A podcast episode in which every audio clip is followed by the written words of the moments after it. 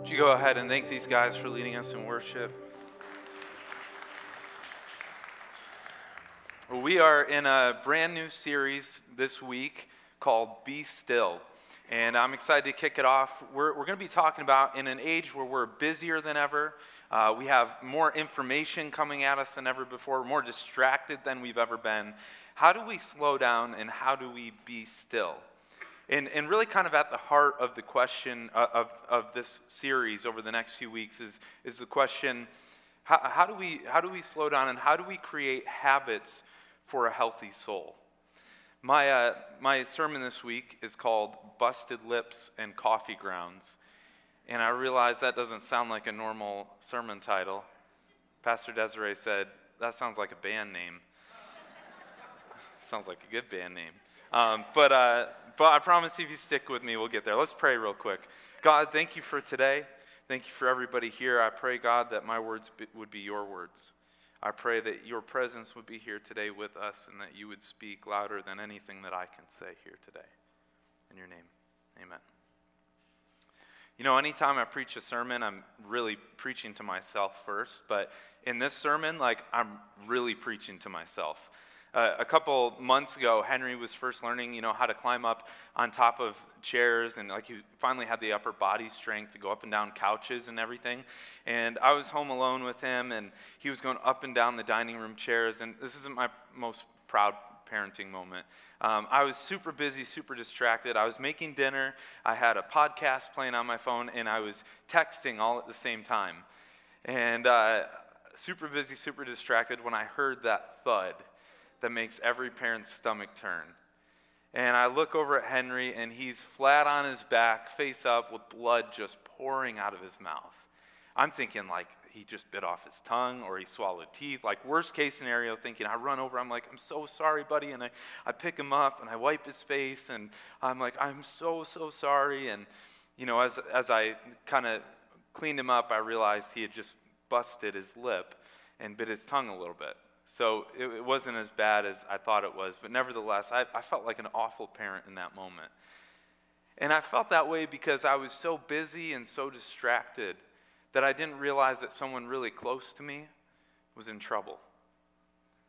And I wonder how many of us here today are, are so busy and so distracted with our everyday lives that we don't notice when the people closest to us are in trouble. Like maybe you're, you're so focused on that job and that raise, and, and you're spending those extra hours in the office, and you don't even see that your marriage is slowly drifting apart. Or, or maybe for you, you know, you've got that extracurricular activity that you put all your time and all your energy into, and, and you just, you pour hours into it. But as a result, your relationship with your kids feels more like a formality than a relationship. Or maybe you're so distracted with your devices and, and your computer and, and Netflix and everything that you don't realize that your mental health is slowly declining. I mean, being busy and distracted really is the new norm today, right? Like, if you go out, just try this later today. Go out and, and after church, ask a neighbor, ask a friend, a family member, how are you doing today? And just see how many people say, oh, so busy. You wouldn't believe how busy I am. I've got this going on and this going on. Like it's almost like a badge of honor for us, you know, this, this busyness. We, we have things to do, places to be, we've, we've got schedules to keep, kids to raise, kids to take to multiple sports during a night. And then some, some of us here are not only taking care of your kids, but you're taking care of your family at the same time. You're building businesses and running marathons and, and doing workouts. And you have all these Facebook, Twitter, Instagram YouTube coming at you all at once, all this noise. And as a result, we are swimming in the sea of hurry and hustle. Now, if you ask sociologists kind of how this has developed over the past 50 years, it's really been ramping up and multiplying exponentially. But in 2007, something really big happened. I was 17 in 2007. Awkward year for me. And uh, but Steve Jobs stood up on stage and showed off the first ever iPhone. If you go back and look at a picture, it looks like a brick, it's so thick. But, but he said, finally, everybody will have infinity in their pockets. And with that, Facebook was launched, Twitter was launched. There was all of a sudden everybody could be connected to thousands of people at once from their bedroom. You, you, could, you could get access to all kinds of information just from a, a device in your pocket. Now, I, am not going to stand up here and tell you that technology or busyness is inherently evil. It's, it's just we're getting so busy and so distracted that we don't realize the people around us are in trouble. You know, there's a, a study that came out recently that showed that the level of anxiety that our teens are facing today is the same level that psychiatric patients from the 1950s were experiencing.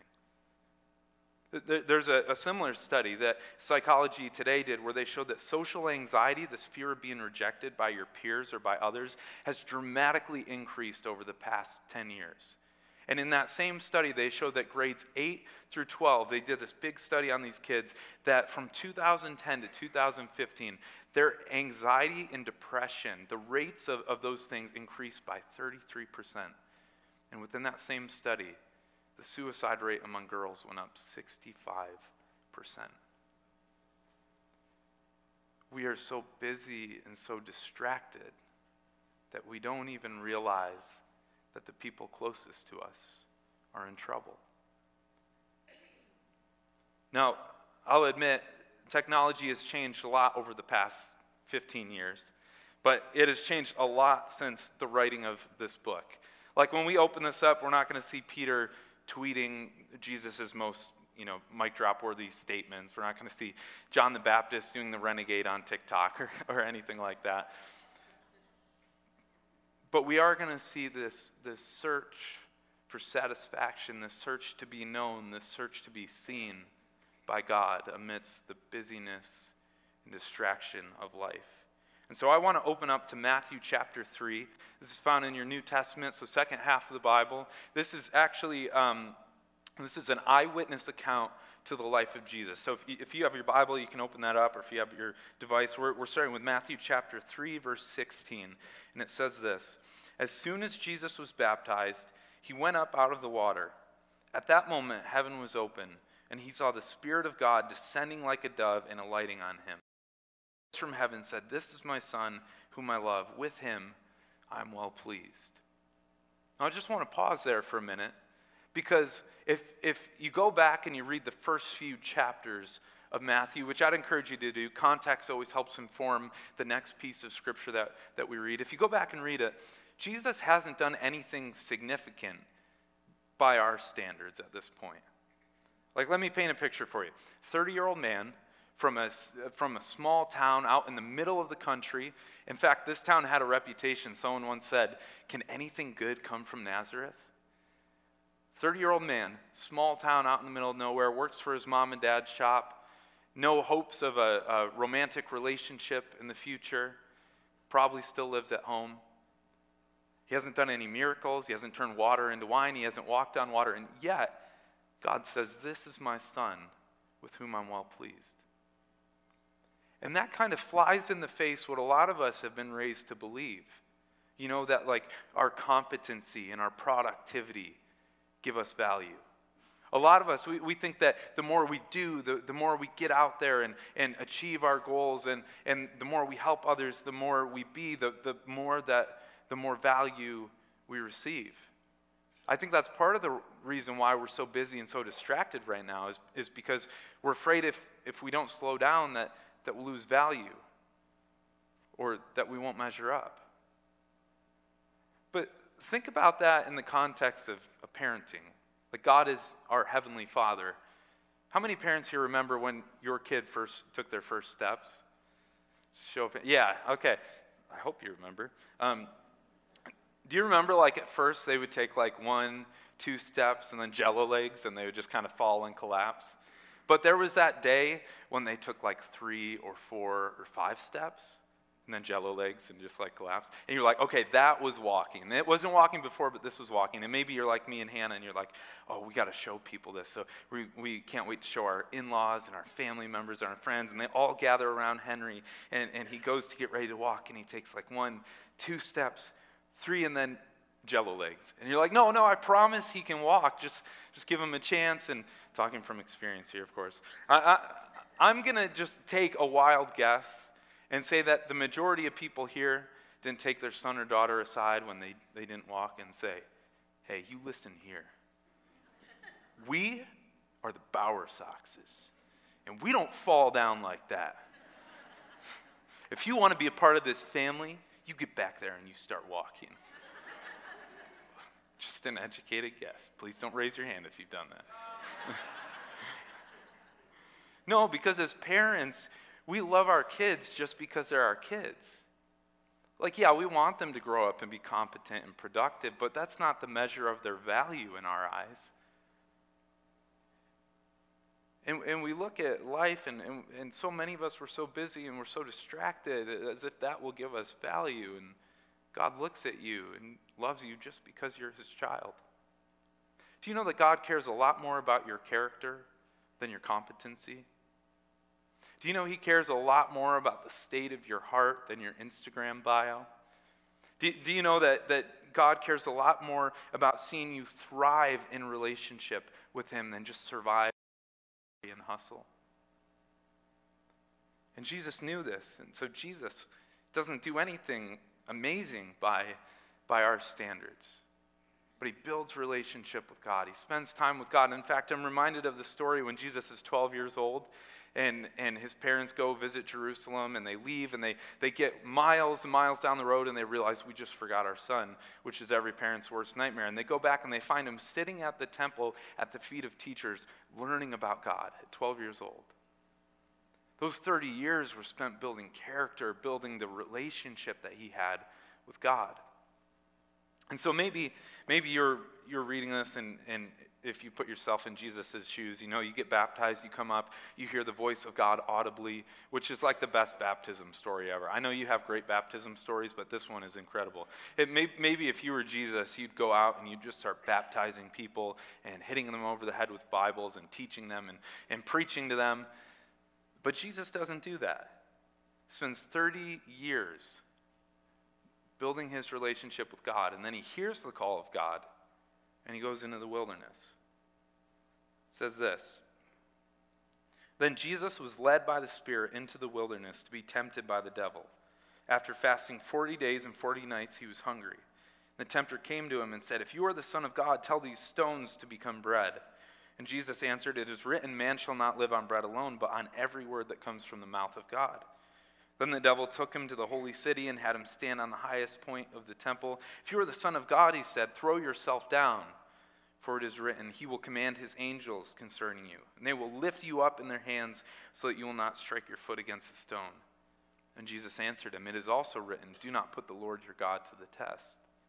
Again, the devil took him to a very high mountain and showed him all the kingdoms of the world and their splendor. All of this I will give you, he said, if you bow down and worship me. And Jesus said to him, Away from me, Satan, for it is written, Worship the Lord your God and serve him only. Then the devil left him, and the angels came and attended him.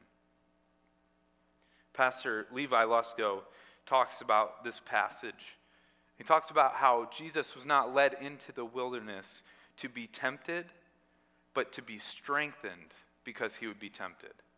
Let me say that again. He wasn't led into the wilderness to be tempted, he was led into the wilderness to be strengthened because he was going to be tempted. He spent, he spent those 40 days and 40 nights resting and, and being with God and growing his relationship and his reliance on God during that time so that when the devil comes and, and, and challenges him and tries to tempt him, he's able to stand strong. I mean, think about it. Jesus was about to go into three years of really intense ministry. He, he was about to, after 30 years of no one really knowing his name, he was about to step out and minister to thousands and thousands of people. He would heal thousands of people.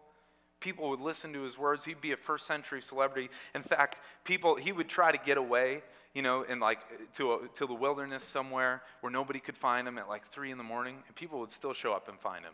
That'd be like you and me going to Mac Johnson, you know, and hiking way back in the woods to get away from the hustle and bustle of Brockville. And we, we get to that bridge, you know, and then all of Brockville shows up and is like, Where's the fish and the bread? Let's party. We, it, just impossible for him to escape. He's this first century celebrity. And Jesus, as a result, was going to face temptation. He was going to face greed, pride, all these things on a scale that you and I can't even imagine. And at the end of all that, he would have to give up his life in the most painful way imaginable crucifixion.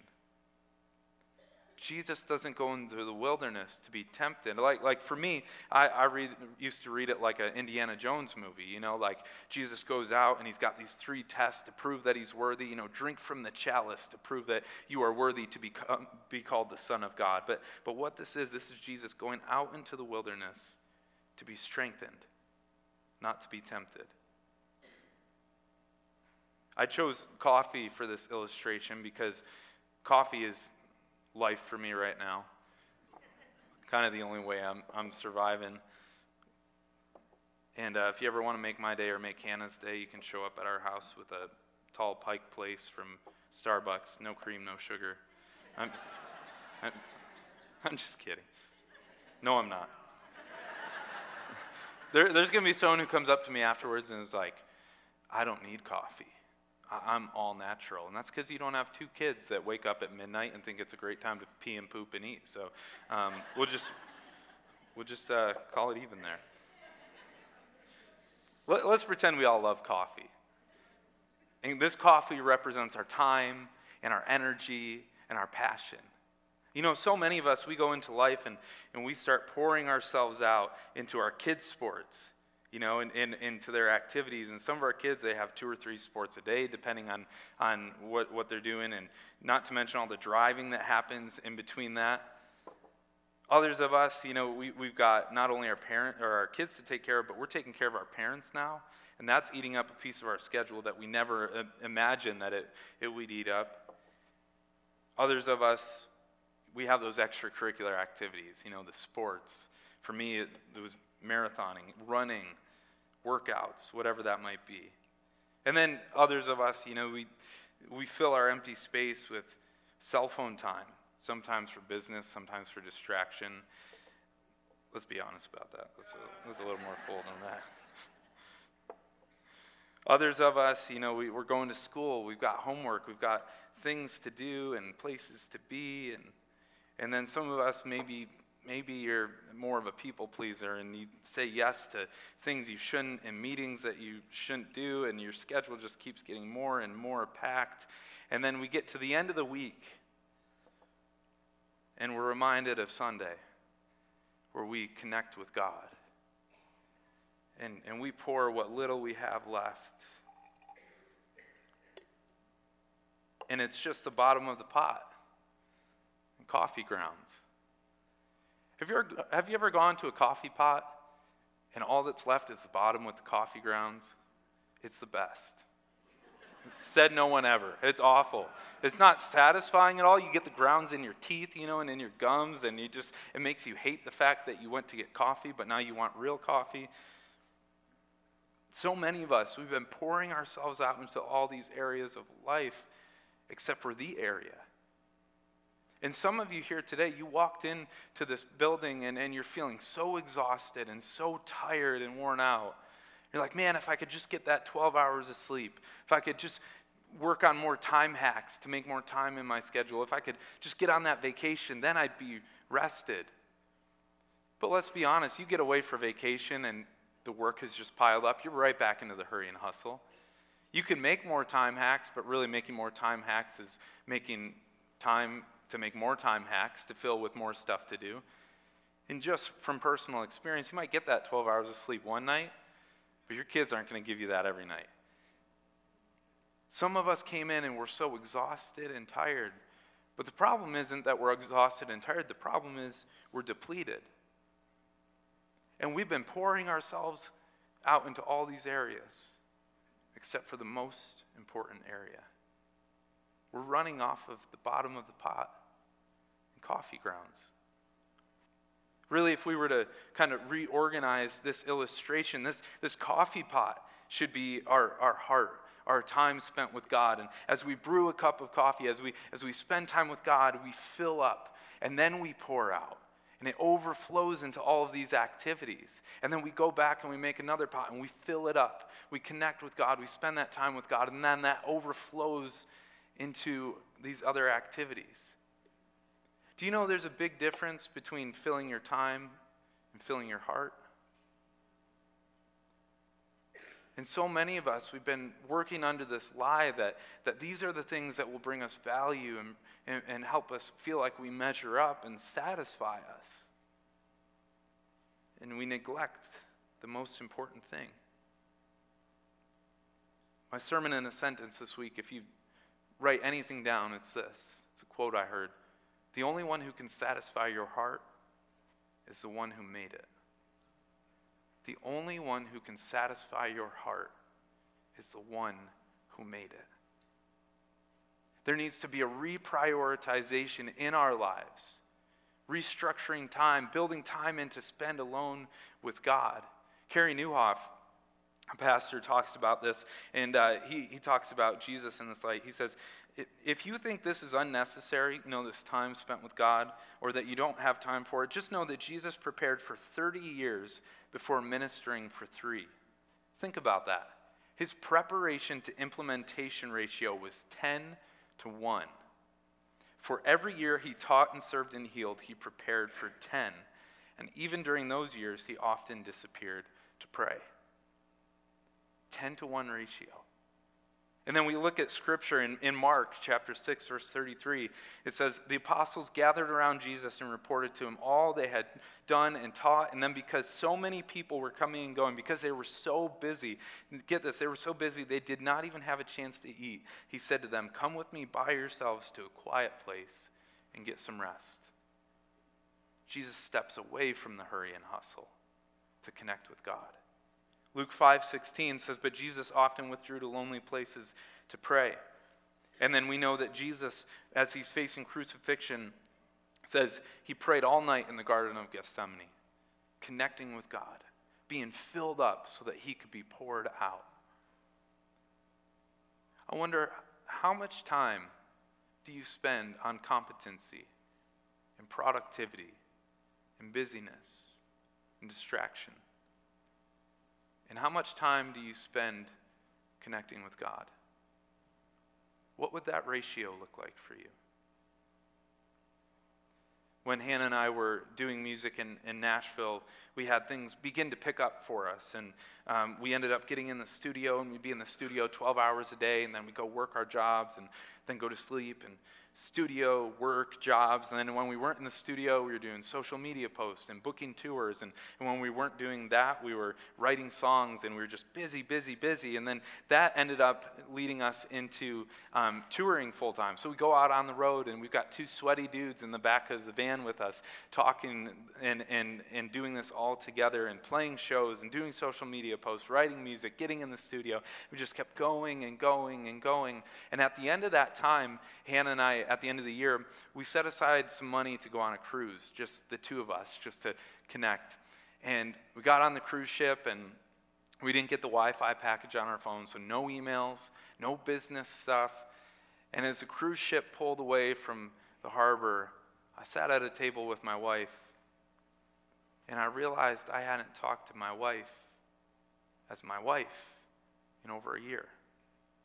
I had talked with her as a business partner, I, I talked about all these plans that, that we had to build our business, but I hadn't actually talked to my wife in a year. And I didn't know where to start.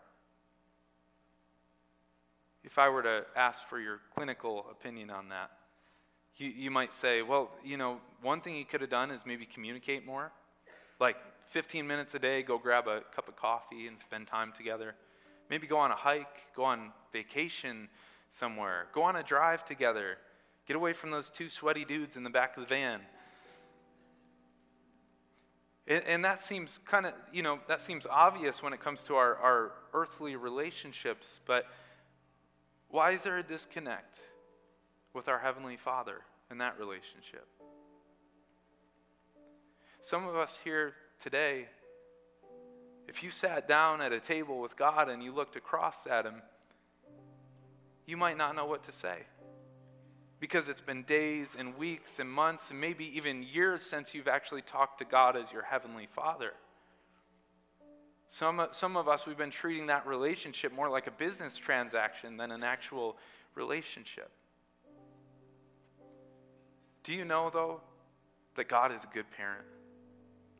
That He loves you unconditionally?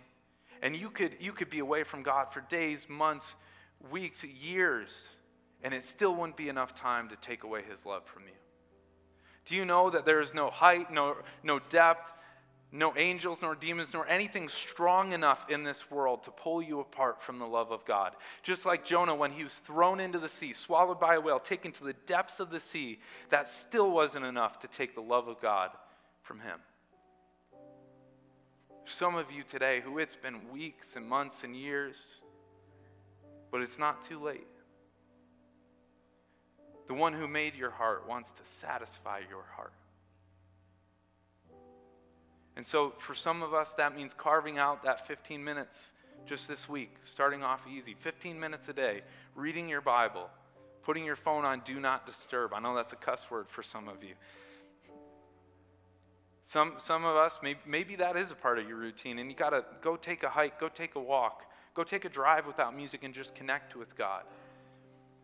Some of us, we've got to cut some things out of our schedule because we're pouring ourselves out into all, all these areas except for the most important area. I had a mentor challenge me in college to spend a whole day out in nature with my Bible and my journal and just talk to God. And it was so life giving. Now, I'm, I'm not saying, you know, follow Jesus literally in this and go behind Sea Road and the woods for 40 days and 40 nights without eating. But we need to follow Jesus' example. 30 years of carving out that time, that relationship with God, and then 40 days and 40 nights in the wilderness, being filled up so that he could be poured out. In John chapter 4, verse, actually, before I get there, we, we did this study in, in young adults, and, and there's this quote I want to share with you says solitude is a formative place because it gives God's Spirit time and space to do deep work. When no one is there to watch, judge, and interpret what we say, the Spirit often brings us face to face with hidden motives and compulsions. The world of recognition, achievement, and applause disappears, and we stand squarely before God without props. Our God is a good parent, and He wants to do deep work in us, to transform us, to make us more and more like Him. Jesus says this in John 4 14. But whoever drinks the water I give them will never thirst.